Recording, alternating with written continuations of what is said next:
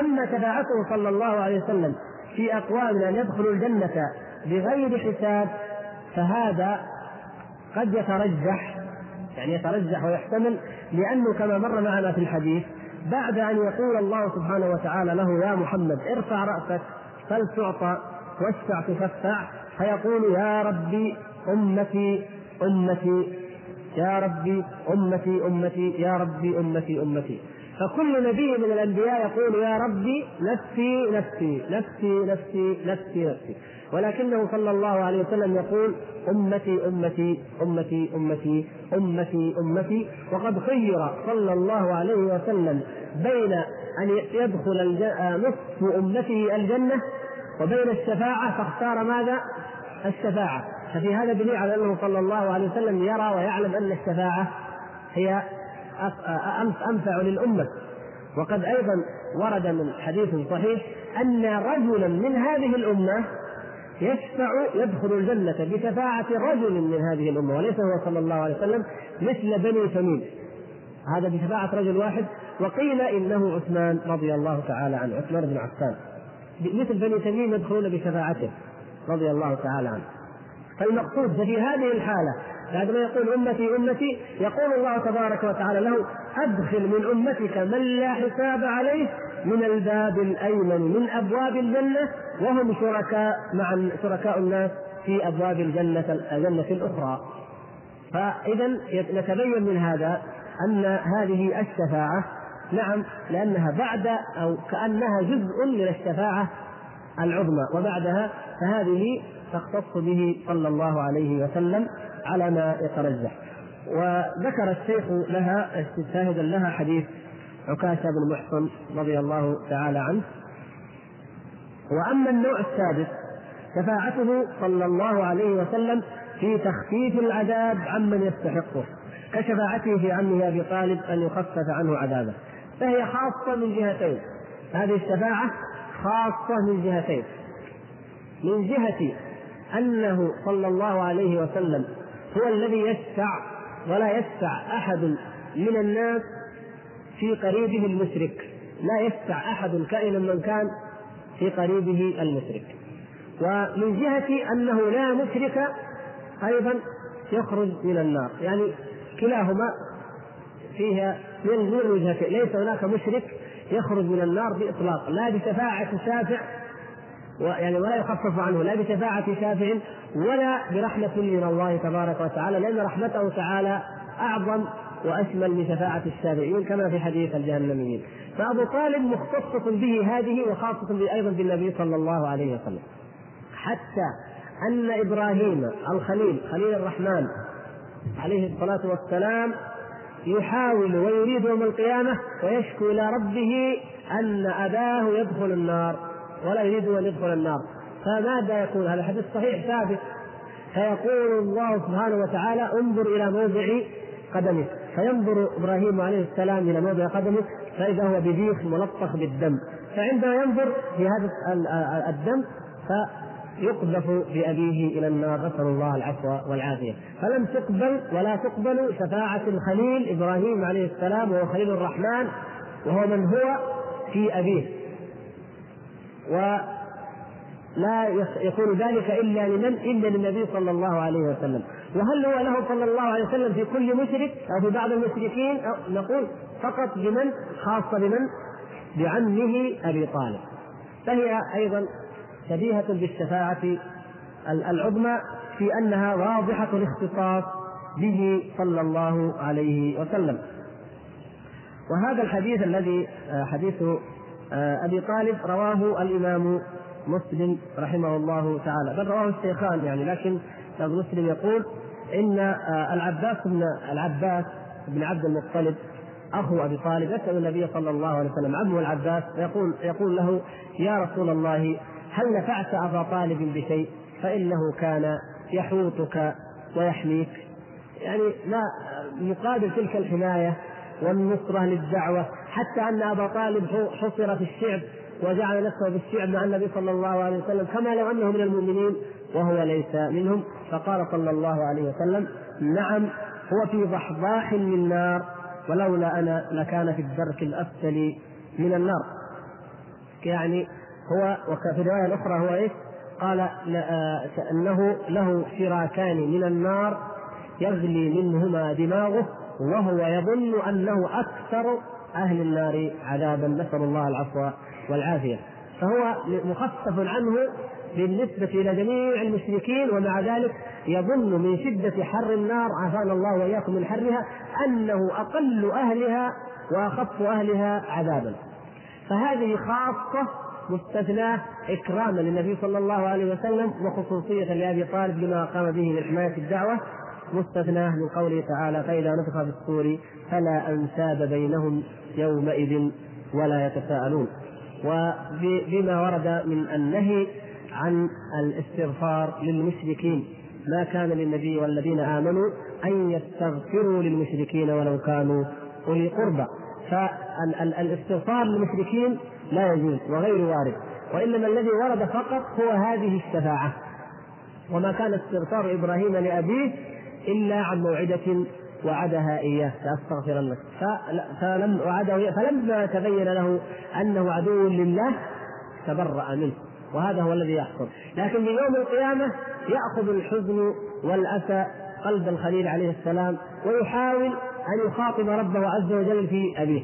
والنبي صلى الله عليه وسلم أيضا يخاطب ربه في عمه أبي طالب فتكون الخصوصية له صلى الله عليه وسلم ولعمه الذي حمى الدعوة ونصرها وأيدها إلا أن الله سبحانه وتعالى لم يوفقه لأن يشهد شهادة الحق عند الموت وفي ذلك حكمة عظيمة وفي ذلك آية بالغة لمن أراد أن يتذكر ولمن تفكر في هذه العبرة. فهذه خصوصيتها إذا واضحة. وأما الشفاعة في من تساوت حسناتهم وسيئاتهم هذا النوع الثاني. فهؤلاء هم آه كما فسرهم حبر الأمة عبد الله بن عباس رضي الله تعالى عنه قال هؤلاء هم أهل الأعراف. عبد الله بن عباس رضي الله تعالى عنه فسر أهل الأعراف بأنهم قوم تساوت حسناتهم وسيئاتهم. فقال رضي الله تعالى عنه أما أهل الجنة قال أما السابقون السابقون بالخيرات فيدخلون الجنة برحمة الله تبارك وتعالى. وأما يعني كما رأينا في الحديث هنا بعد أن يرفع النبي صلى الله عليه وسلم رأسه ويقول أمتي أمتي يقول الله تبارك وتعالى له أدخل من أمتك من لا حساب عليه من الباب الأيمن من الجنة. فإذا هؤلاء برحمة الله سبحانه وتعالى. نعم هم بشفاعته صلى الله عليه وسلم أيضا لكن الله سبحانه وتعالى يتفضل عليهم قبل أن يسأله النبي صلى الله عليه وسلم خصوص ذلك. كما يظهر وإنما يمتن الله تعالى عليه بذلك ابتداء لأنه قال أمتي أمتي. وأما أهل الأعراف قال وأما المقتصد أو أهل الأعراف المقتصدون أو أهل الأعراف قال من تساوت حسناتهم وسيئاتهم فيدخلون الجنة بشفاعة محمد صلى الله عليه وسلم. ومن هذا القول وأمثاله أخذ العلماء أو أو ظنوا الخصوصية له صلى الله عليه وسلم في ذلك فهؤلاء أهل الأعراف يبقون على آه، جبال أو على مكان بين الجنة والنار فيها أشجار وماء حتى يقضي الله سبحانه وتعالى بما يشاء فيهم فيشفع فيهم النبي صلى الله عليه وسلم فيدخلون الجنة وكما قلنا أنه لا يمتنع أن يشفع فيهم غيره صلى الله عليه وسلم. ثم قال وفي أقوام آخرين قد أمر بهم إلى النار أن لا يدخلوها. فهذا أيضا كما سيأتي في الحديث الجهنميون قد انه أن الشفاعة ثابتة وحق لمن دخل النار أن يخرج منها فأولى منه ذلك الذي لم يدخلها بعد. وشفاعته صلى الله عليه وسلم في رفع درجات من يدخل الجنة فيها فوق ما كان يقتضيه ثواب أعمالهم. يقول الشيخ هذه وافقت المعتزلة على هذه الشفاعة خاصة وخالفوا فيما عداها من المقامات. نسألكم الآن هل هذه الشفاعة وحدها التي وافقت فيها المعتزلة؟ أيوه نعم. يعني الشارح إن كان قصده ما عدا الأولى فلا بأس وإن كان قصده بإطلاق فنستدرك عليه ونقول بل وافقوا أيضا على إيش؟ الأولى الشفاعة الأولى فيكون الذي وافقت عليه المعتزلة الشفاعة الأولى والرابعة طيب أتدرون لماذا وافقت المعتزلة عليها؟ لماذا وافقت المعتزلة على هاتين الشفاعتين دون غيرها؟ أيوه نعم لأن ليس فيها إخراج أحد أيوه ليس لأنها لا, لا تخالف ما قرروه وما أصلوه الأصل الفاسد الذي جعلوه في أهل الكبائر والمعاصي وأنه يجب والعياذ بالله كما يقول على الله أن يعاقبهم. تعالى الله عن ذلك.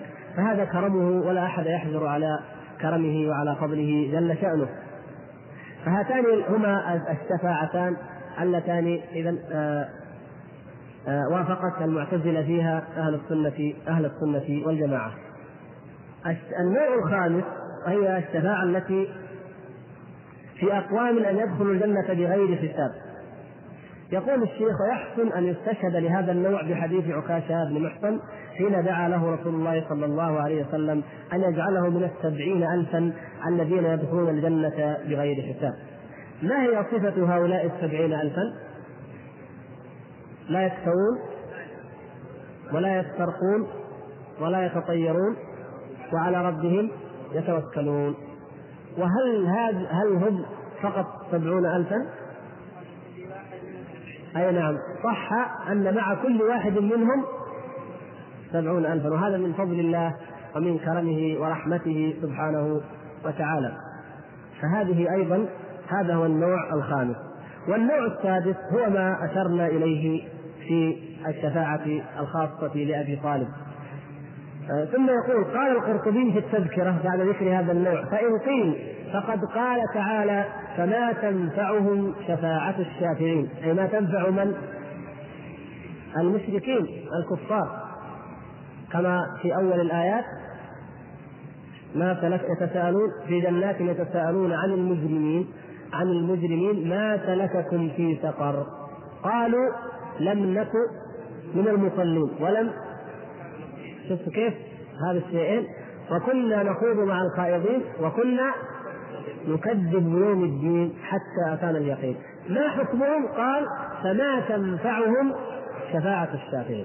يقول القرطبي رحمه الله فقد قال فإن قيل فإن قيل فقد قال الله تعالى فما تنفعهم شفاعة الشافعين؟ قيل له لا تنفعه في الخروج من النار كما تنفع عصاة الموحدين. فلا ما تنفعهم شفاعة الشافعين الكفار لا تنفع لا تنفعهم الشفاعة في أن يخرجوا من النار.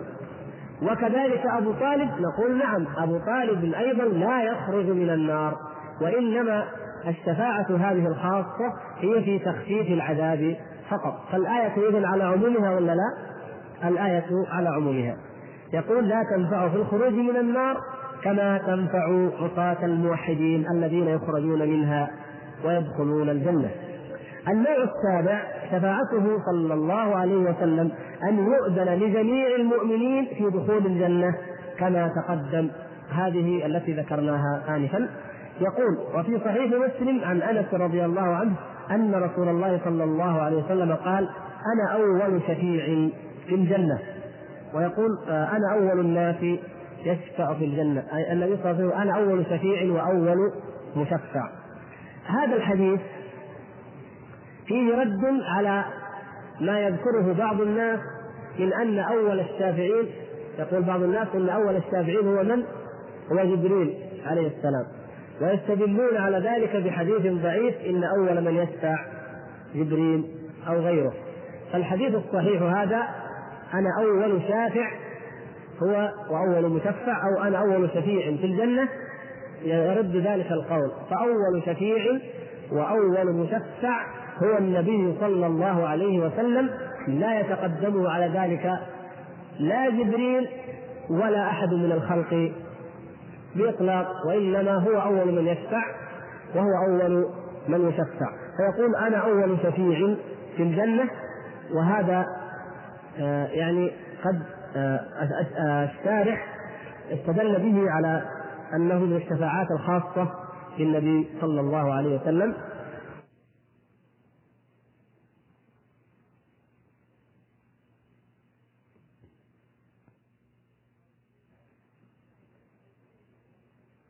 أن يطلبه أي شيء بل بل مجرد قوله أمتي أمتي فيمن الله سبحانه وتعالى عليهم بذلك ويعطيهم الباب الأيمن وحدهم خاصة فهذا يدل على أنه أن الله سبحانه وتعالى تكرم بذلك عليه صلى الله عليه وسلم فكأن ذلك خاصا به.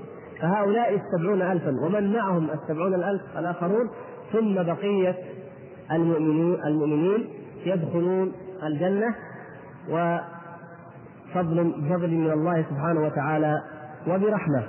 وهذه الشفاعات ليست هي التي آه، جرى فيها الخلاف بين الأمة وإنما أكثر ما وقع الخلاف والإشكال والتنازع في النوع الثامن. هذا هو المحل الذي ذكر العلماء موضوع الشفاعة في كتب العقيدة من أجله وكرروا ذلك لأهميته بالنسبة للرد على أهل البدع.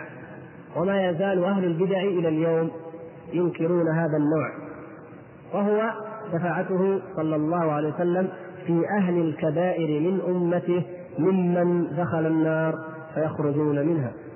فالشيعة بجميع أصنافها الإمامية الجعفرية وكذلك الزيدية هم على منهج المعتزلة واتفقوا في ذلك مع الخوارج على ما بينهم من خلاف فكذلك الخوارج لا يرون الشفاعة. الكل متقدموهم ومعاصروهم إلى اليوم ينكرون الشفاعة لأهل الكبائر وأن الله سبحانه وتعالى يأذن لأحد أن يشفع في أهل الكبائر فيخرجون من النار.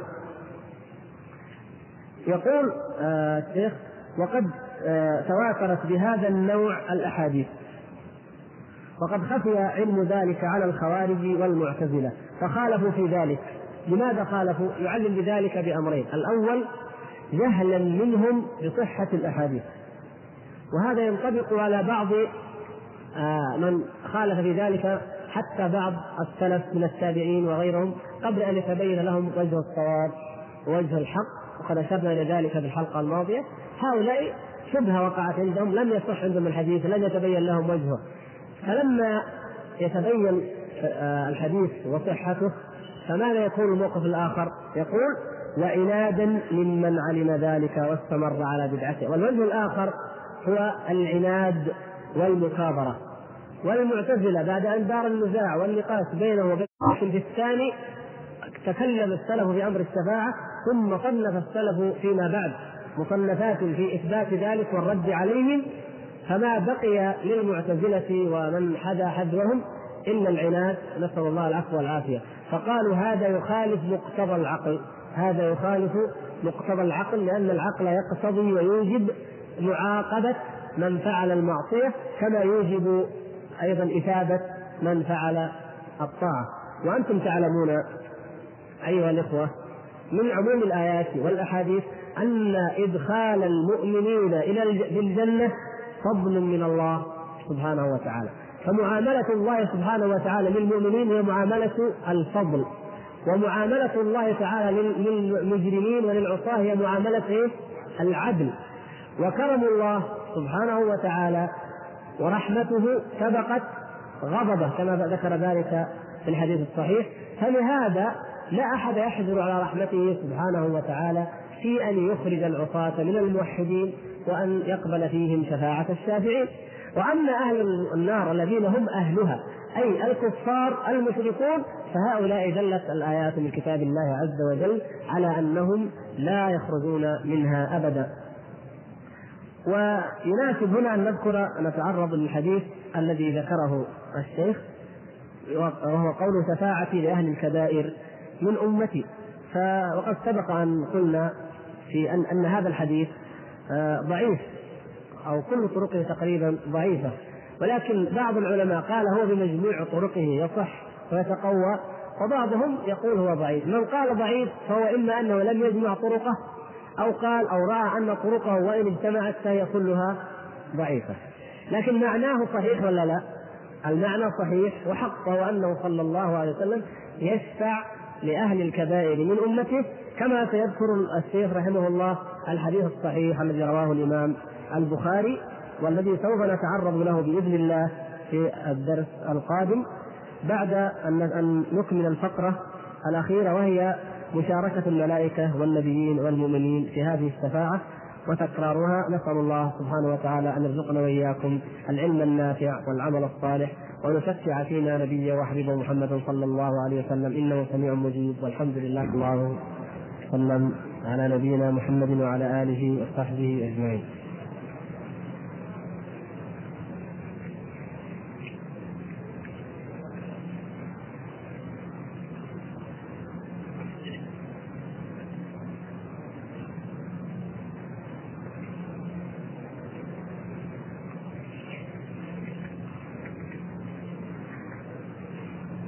نبدا بالأشياء المادية كالعادة. حقيقة يا إخوان أن يجب علينا نحن طلبة العلم أو من نسمي أنفسنا الدعاة إلى الله سبحانه وتعالى أن نكون على بصيرة وعلى علم والا نسيء إلى الدعوة والا نسيء إلى المواعظ ولا إلى العبر.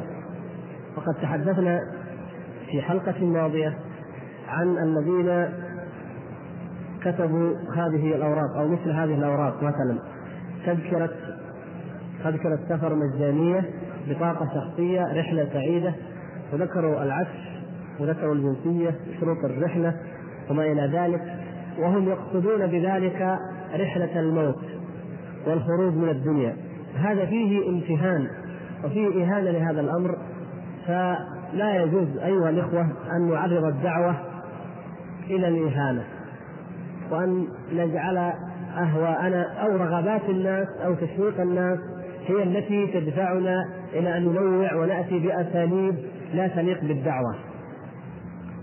من لم يكن له في كتاب الله موعظة فلا اعتبر ولا اتعظ نعم نحن نشرح كلام الله وكلام رسول الله صلى الله عليه وسلم بشيء من التشويق بشيء من التحبب والتقرب للأنفس نعم. لكن أما أن يصل الأمر إلى هذه الورقة وإلى هذه وهي أشد منها هذا الحقيقة لا يجوز أن يقر. هذه الورقة الجديد في عالم المكياج لكل المناسبات وفي جميع الأوقات. ويوزع أمثال هذه هذه الأوراق يقول لكي تكوني أكثر جمالا وجاذبية أنصحك بالآتي. تجعلي غض البصر كحلا لعينيك. تزداد صفاء وبريقا. وضعي لمسات من الصدق على شفتيك. تصبح أكثر جمالا. أما أحمر الخدود فاستعمليه من ماركة الحياء. يعني كلام حقيقة لا نريد أن نكمله لأن فيه يعني حد سخافة حقيقة يعني يصل إلى حد السخافة وما لا يليق. فنريد أن نعظ المرأة المسلمة أن ننصحها لا ندخل الأمر لا نصل بالأمر إلى هذا الامتهان للدعوة وإلى الخطاب والأسلوب. نعظها بما وعظها الله به بما وعظها به رسول الله صلى الله عليه وسلم وما ورد أيضا من كلام السلف أو بعض العبر والحكم والأمثال التي تشتق من فحوى ذلك ومضمونه. أما أمثال هذه الأمور التي تصل إلى حد لا يقر ولا يجوز أن يقر يجب أن نترفع عنه ولا آه، مثل هذه الأوراق يجب أن ننكرها.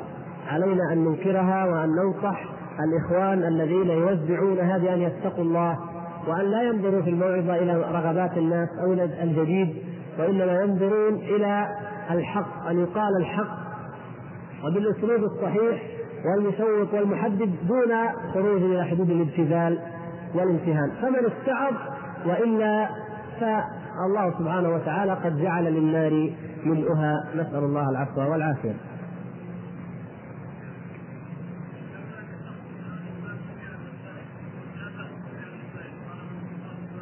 نعم تنويع الوسائل له حدود. أن ننوع الوسائل له حدود. فلا يصل الأمر إلى هذا الكلام الذي ينزل إلى حد الابتذال والإفساد. تنويع الوسائل ممكن بأن يأتي مرة ترغيب مرة بتذكير مرة بقصة عن الأنبياء عن الرسل مرة بقصة لأحد العباد الصالحين واقعية وحقيقية مرة بحديث عن آه، أحوال الأمم التي قبلنا مرة بحديث عن رجل تاب وكيف غير الله حاله بعد التوبة وحياته من الشقاء إلى السعادة وهكذا. لدينا الحمد لله أبواب لا تحصى ولا تعد للتنويع والتشويق دون أن يصل بنا الأمر إلى الكلام. في هذا مثل هذا الكلام الساقط.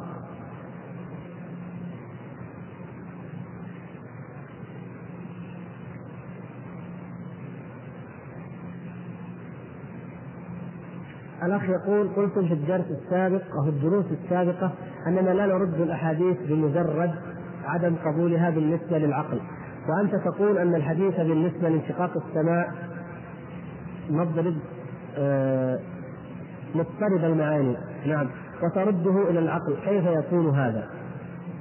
طيب نحن لا نقول آه نرد الحديث لم نرده لأنه يخالف العقل. ولكن لأننا إذا فكرنا فيه وتفهمناه وهذا مما يجب علينا أن نتدبر الآيات والأحاديث ونتفهمها وجدنا أنه يناقض وينافي الأحاديث الصحيحة. فعلماء السنة إذا تكلموا في المثل بالشذوذ فإنما هم لما لما فكروا نعم فهموا حديثا صحيحا وحفظوه ونقلوه وفهموا معناه فوجدوا حديثا ضعيفا يعارضه فقالوا هذا مضطرب هذا بالفهم. فإن إن جاءت كلمة العقل فالمقصود الفهم لا المقصود العقل الذي هو مصدر للتشريع ومصدر للوحي يعارض ما صح من النصوص. فنرجو من الأخ أن يفهم هذا. نحن نستخدم عقولنا في الفهم. فإذا فهمنا من من شيء أنه يخالف ما صح في الكتاب والسنة فنحن في هذا العقل آلة ولكن الحكم والمعيار هو ماذا؟ هو الكتاب والسنة. لكن أهل البدع يجعلون الحكم والمعيار للعقل نفسه ويردون به الآيات وما صح من السنة. فهذا حال وهذا حال آخر. وفقنا الله وإياكم للتسليم والقبول لما جاء في كتابه وسنة نبيه صلى الله عليه وسلم.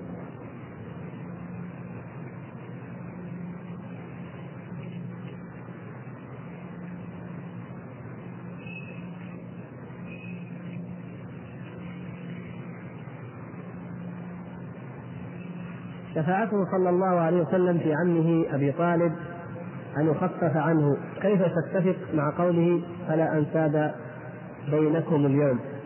قوله تعالى لا الآية ليست هكذا. الآية فاذا نفخ في الصور فلا انساب بينهم يومئذ ولا يتساءلون. ليس هناك من معارضة.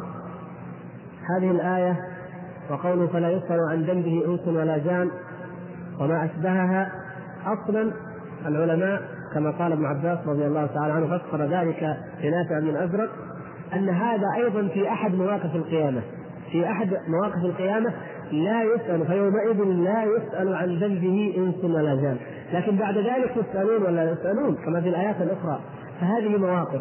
فإذا نفخ في الصور فلا أنساب بينهم يومئذ ولا يتساءلون لا يسأل أحد عن أحد. لكن يأتي مواقف يأتي في نفس يوم القيامة موقف يسأل بعض الناس عن بعض. أما في حالة الفزع والصعق والرعب أول الأمر فإنه لا يسأل أحد عن أحد. وأما الأنساب فأيضا نعم لا أنساب بينهم تنفعهم إلا مع التقوى وبالتقوى.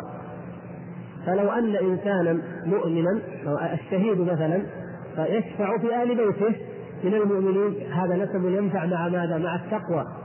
وهكذا فلا أنساب يعني منفردة. النسب وحده حتى نسب النبي صلى الله عليه وسلم وحده لا ينفع إلا بالإيمان. فإن شاء الله لا تعارض بينها.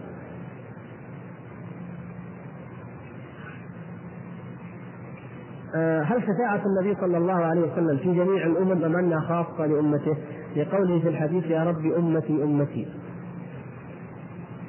شفاعته العامة العظمى الأولى لمن؟ للجميع طبعا.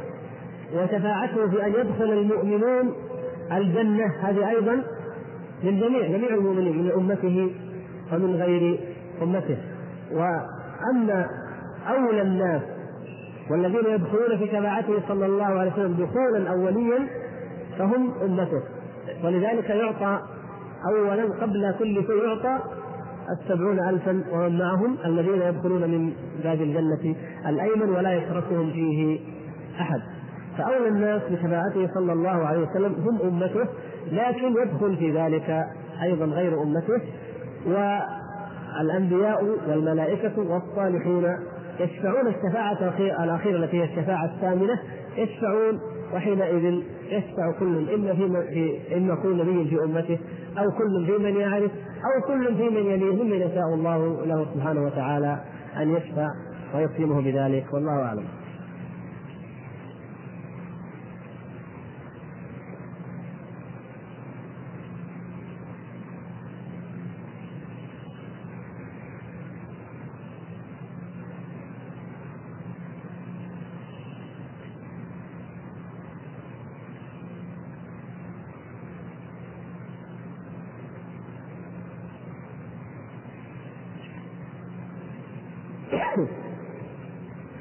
المشركون الذين لم تصلهم رحال أيضا أشهر ما كتب عن الهند وعن أحوال الهند وما فيها. وفقرة ثانية يقول الأخ ذكر ابن كثير في تفسيره أن تفسير قوله تعالى والسماء بنيناها بأيد وإنا لموسعون قال بأيد أي بقوة فهل هذا تأويل أم لا؟ هذا ليس تأويلا لأن الله عز وجل يقول ولا يؤوده حفظهما فالأيد وليس يعني كلمة بأيد هنا ليست جمع يد. أيد ليست جمع يد وإنما هي مصدر آد يؤود وليس في هذا تأويل. هذا الكتاب إيش؟ قذائف الحق. الأخ؟ في كتاب اسمه قذائف الحق. أيضا هذا الكتاب عليه ملاحظات لا ينبغي لا يقرأه الإنسان أي إنسان يعني.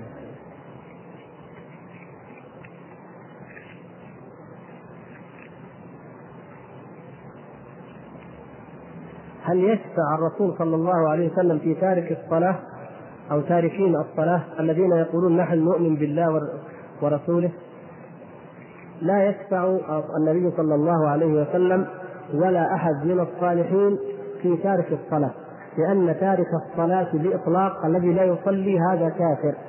وكما سبق أن قلنا وكما سيأتي أن حديث الجهنميين وهم آخر من يخرج من النار أن الشافعين من الأنبياء والملائكة والصالحين يعرفونهم بعلامات السجود. لأن النار كما قال صلى الله عليه وسلم ذلك تأكل من ابن آدم إلا أثر السجود. تأكل ابن آدم إلا أثر السجود فلا تأكل فهؤلاء هم من أهل الصلاة ولكنهم ارتكبوا من الموبقات والفواحش كالزنا والخمر والغناء واللواط والفساد عافانا الله وإياكم والربا وأمثال ذلك. موبقات عظيمة استحقوا بها هذا العذاب الشديد. لكن هم من أهل الصلاة ولهذا لهم علامات سجود. الذي ليس له علامة كيف تشمله الشفاعة؟ يمكن واحد منكم يقول وأنا ما اريد استعجل هذه يقول إن الله تعالى في آخر الحديث يتحنن فيخرج من شاء من غير هؤلاء، نقول إما إنه هذا يعني إما أنه علامته ما هي باينة مرة. يعني صلاته ضعيفة حتى لا تكاد تؤثر أو لا تكاد ترى. وإما أن هذا الرجل ممن لم يبلغه أمر من أمر الدين.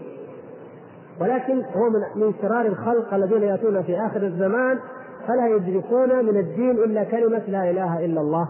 وهم من شرار الخلق. لكن ما أدركوا شيئا من ذلك واما أنهم آه، يعني لا يمكن بحال بأي حال من الأحوال إذا قلنا باستثنائهم إلا أن يستثنوا لعذر أو سبب خاص. لكن الأصل والقاعدة أن تارك الصلاة كافر ولا تشمله الشفاعة. نسأل الله أن يعافينا وإياكم من ذلك.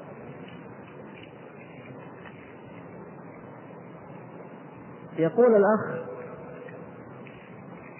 ذهب إنسان مسلم من جدة إلى بلد مسلم وفي هذا البلد ذهب إلى ساحر وعرض عليه مشكلته فقال له إن ناس عملوا لكم سحر. كان يبدو هذا مريض سافر لدولة من الدول فيها سحرة.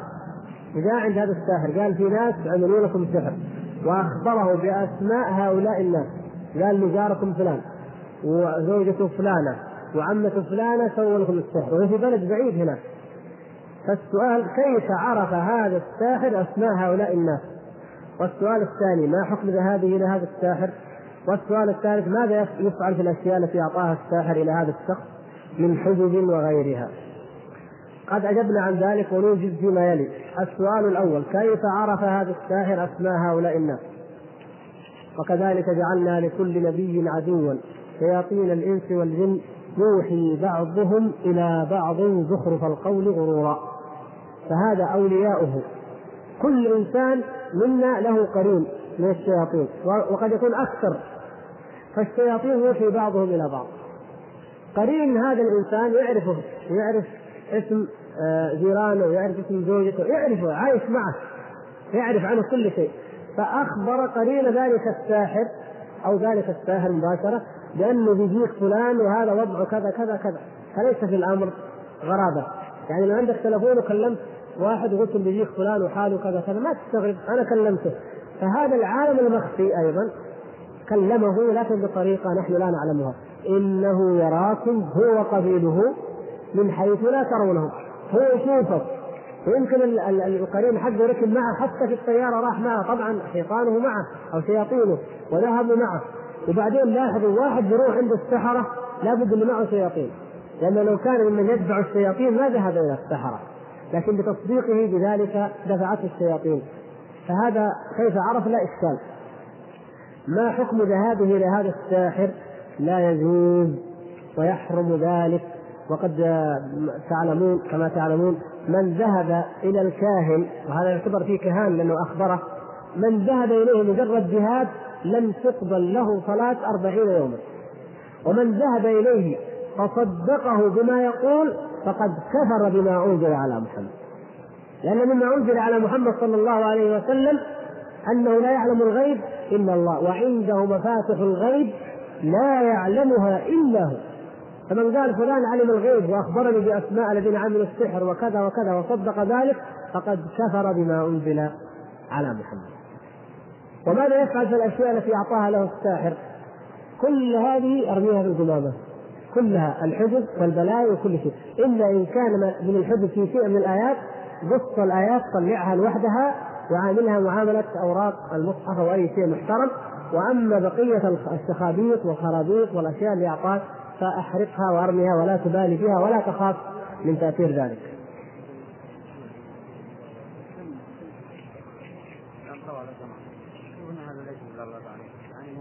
ما أقدر ما أقدر إيش كتب؟ كتب كتب دينيه الشيخ عبد الفتاح محمود. مستودع مكة خلف مسجد الأمير مسعد كتاب بدائع الزهور في وقائع الزهور. أكثره خرافات.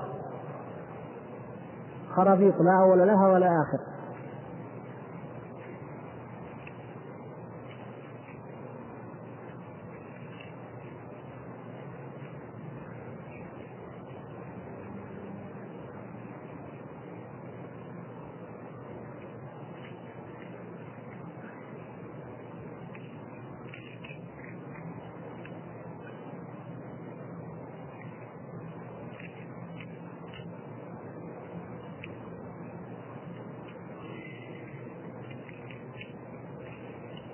برضو أسئلة عن كتب الليلة ما نعرف حتى كتاب الخطيئة والتكفير سألتمونا عنه. وهذه الحداثة لها قصة أخرى لها موضوع آخر. ما يكفي فيها لا كلمة ولا محاضرة ولا محاضرتين.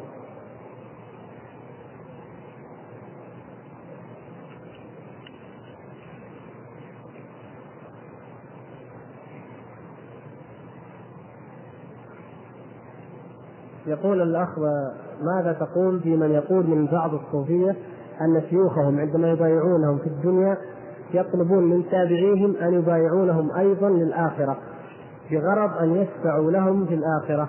فهل مثل هذا الحديث في إثم على صاحبه إذا كان يعتقد ذلك؟ سبحان الله.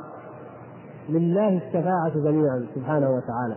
وهو الذي يأذن لمن يشاء ويمنع من يشاء. فما بالك بهؤلاء؟ ما ظنك بهم؟ هؤلاء الذين من الآن يحجزون الشفاعة ويقول لمريدي أنني أشفع لك وإذا بايعتني فأنا أشفع لك ولا تبايع فلان فإنه لا يشفع لأتباعه. وهذه موجودة بينهم. حتى أن أحمد التيجاني والعياذ بالله اشترى على الله عز وجل أعظم من ذلك لأنه يوم القيامة يرفعه الله على رؤوس الخلائق ويغفر لكل التيجانيين بسببه وأعوذ بالله كلام لا لا يعني يستطيع الإنسان أن ينقله فضلا عمن يعتقدوه. فهذه من ضلالاتهم عافانا الله وإياكم. لا يستطيع أحد في الدنيا في هذه الدنيا أن يقول أنا ساشفع لأحد. يوم القيامة في ذلك الموقف الرهيب العظيم حين يقول الأنبياء نفسي نفسي نفسي نفسي. يأتي المشايخ الطرق ويقولوا تعالوا يا يا مريدينا. سبحان الله. يتخلى آدم ونوح وإبراهيم وموسى وعيسى. ويجي أحمد السيجاني وأحمد البدوي يقولوا تعالوا يا سبحان الله. يعني لو أن هؤلاء يعظمون الأنبياء ويعظمون الدين ويعظمون الله عز وجل ما قالوا هذا الكلام. لكن من جهل من تجميلهم أو من تنقيصهم بل من تنقصهم واحتقارهم للأنبياء. ولهذا يعتقدون هؤلاء الصوفية يقول مقام النبوة في برزخ فوق الرسول ودون الولي. هذه عقيدتهم. أن الرسول والنبي إيش؟ دون الولي. فيعتقدون أن أولياءهم يفعلون ما لا يفعله المرسلون. اولو العزم يتخلون عنها حتى تنتهي إلى محمد صلى الله عليه وسلم إلى سيد ولد آدم في ذلك الموقف. هؤلاء يقولون لا الأولياء ومشايخنا أفضل من الأنبياء وفي مرتبة أعلى منهم. نسأل الله العفو والعافية. فما دام هذا قولهم فلا نستغرب ذلك منهم بل نسأل الله أن يهدي عامة المسلمين فلا ينخدعوا ولا يتابعوا أئمة الضلال هؤلاء فإنهم يبقونهم.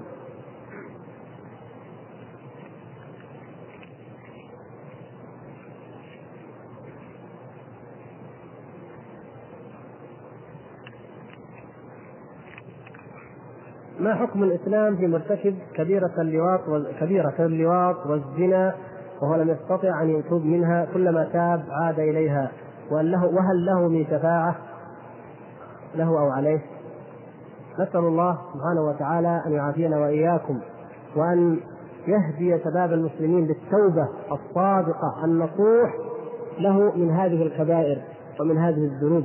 هذه ذنوب عظيمة يا إخوان. هذا اللواط فعلته أمة من الأمم ففعل بها الله عز وجل ما أخبرنا.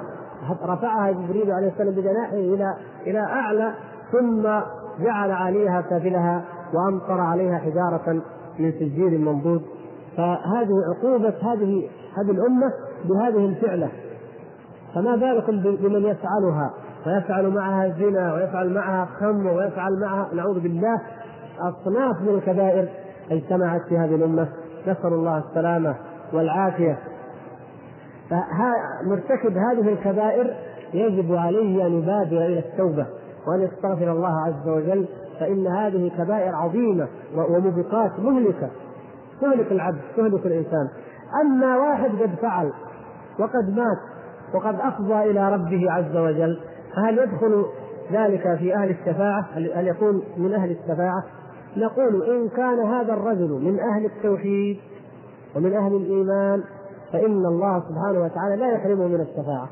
لكن قد يكون من الجهنميين عافانا الله وإياكم الذين يبقون في النار ما شاء الله عز وجل ثم يخرجون. نسأل الله العفو والعافية.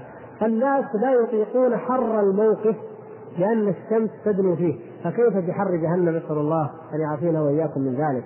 فالواجب على الحي أن يبادر وأن ينتهز الفرصة في نفسه وأن يدعو غيره ممن يعلم عنه أنه يرتكب هذه الموبقات من زنا أو خمر أو لواط أو آه، مخدرات أو آه، ربا أو أخذ أكل أموال اليتامى أو ظلم للمسلمين أو غيبة أو نميمة ما أكثر الكبائر التي تشيع بين الناس اليوم إلا من رحم الله. يجب أن ننصح هؤلاء الناس وأن نخلص لهم في النصح ونخلص في الدعاء إلى الله عز وجل أن يعافينا وإياهم وأن يهدينا وإياهم ويتوب علينا وإياهم فلا يرتكبوا هذه الموبقات.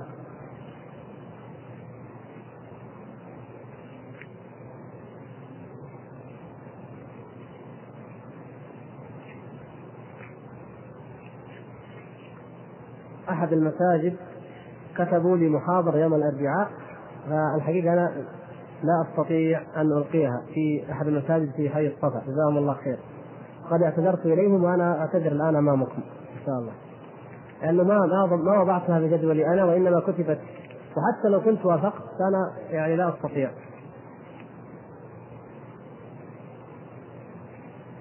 يقول الأخ دلونا على أصح كتاب يتكلم عن سيرة الرسول صلى الله عليه وسلم. من أفضل ما في ذلك كتاب السيرة النبوية للحافظ ابن كثير رحمه الله. هو موجود في البداية والنهاية لكن أيضا مطبوع مستقل. السيرة النبوية للحافظ ابن كثير. وما ورد في فتح الباري في السيرة أيضا لأن الإمام البخاري رحمه الله تعالى في الجزء السابع والثامن من فتح الباري هذا الموجود لدينا تكلم عن المغازي وعن سيرة النبي صلى الله عليه وسلم. والحافظ ابن حجر رحمه الله يشرح ذلك ويبين درجة الأحاديث ويحكم عليها. وهناك أيضا رسالة في آه، الصحيح من السيرة وما أدري هل طبعت أو لا لكن أرجو أن يطبعها صاحبها وأن ينفع الله تعالى بها. فالمقصود هو أن المدار على ما صح من الأحاديث.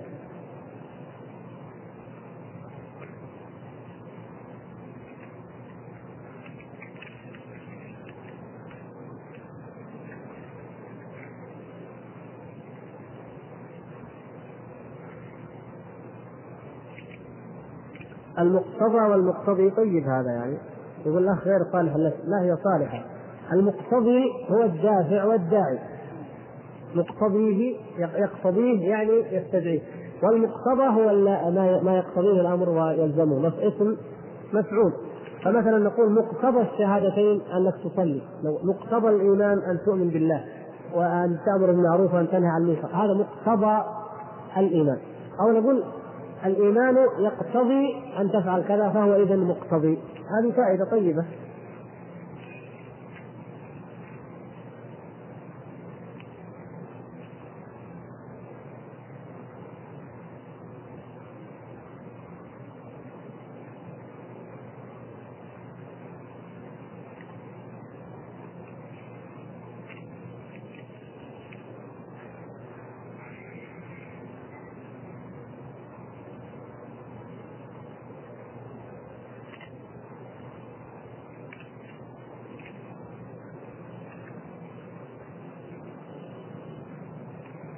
ما هي العبرة في أن أبا طالب ينصر الدعوة ويحميها ومع ذلك يموت كافرا كما ذكرت أن في ذلك حكمة.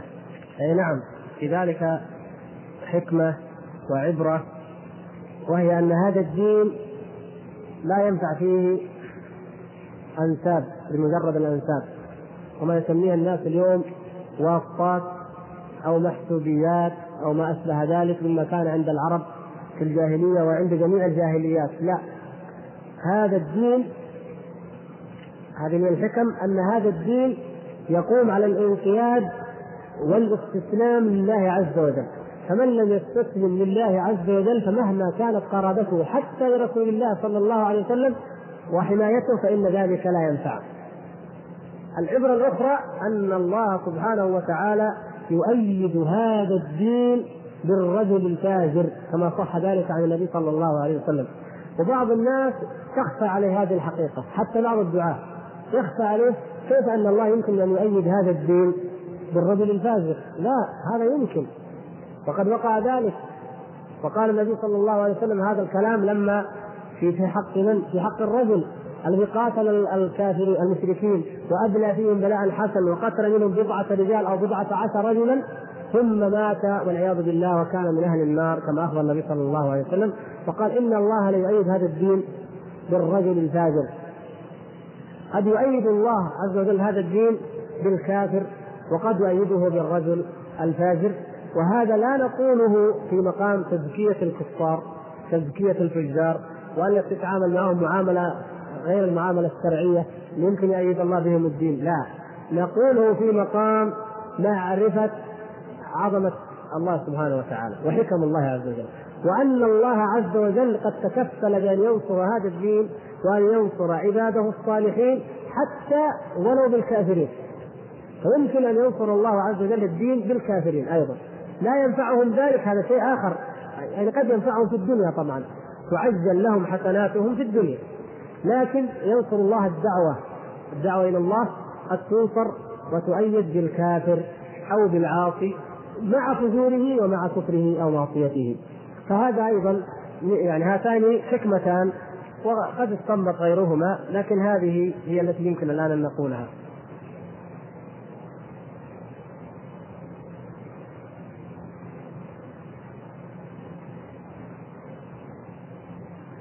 يقول الأخ في حديث السور عندما يسجد الرسول صلى الله عليه وسلم لله عز وجل يشفع في الخلق ليقضي بينهم ثم يجيء الرب سبحانه حين يظهر أنه ليس هناك تناقض كما فهمت من شرحكم بأن الصواب هو أن الله عز وجل يكون في المحشر ولكنه لا يقضي بينهم حتى يشفع فيهم النبي صلى الله عليه وسلم. بينما يقول الله عز وجل جاء ربك والملك صفا صفا. اولا الحديث ضعيف ولا لا؟ تبين لكم أنه ضعيف. هذا أول شيء. الشيء الثاني أن الحديث كما ذكرنا فيه موضع فيه أن النبي صلى الله عليه وسلم يسجد تحت العرش. ثم قال بعد ذلك ثم يأتي الله عز وجل ويأتي الملائكة ويأتون ثم يضع كرسيه حيث شاء ثم يأتي الناس. بعد ما كانوا أول مرة ذهبوا إلى آدم ثم إلى نوح ثم كذا إلى محمد صلى الله عليه وسلم فسجد تحت العرش. يجوا ثاني مرة ويذهبوا إلى آدم ثم إلى نوح ثم ثم يسجد تحت الكرسي أو العرش. فيقول هذا واضح التناقض والاضطراب. ليس فقط لمجرد إنه يعني كما ظن الأخ إنه آه علاقة ذلك بمجرد المجيء مجيء الله سبحانه وتعالى. فأظن من تأمل الحديث يجد ذلك ظاهرا إن شاء الله تعالى.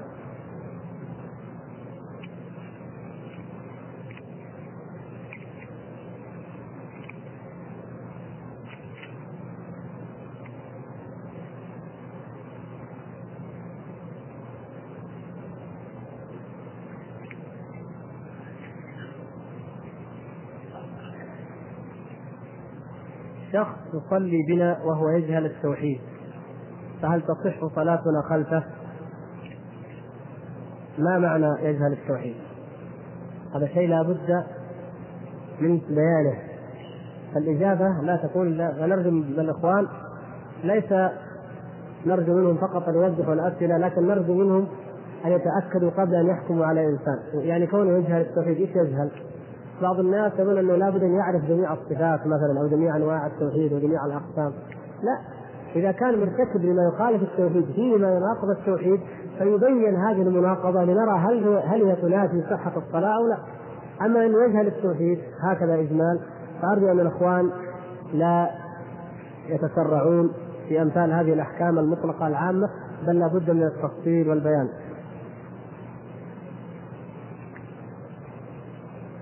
هل يؤخذ من قصة أبي طالب أن من يقدم أن من يقدم خدمات لهذا الدين ولكن مع الاعتقاد الفاسد لا ينفعه ذلك؟ إن كان هذا الاعتقاد يخرجه من الملة نعم هو كأبي طالب. وإلا فلا والحمد لله رب العالمين.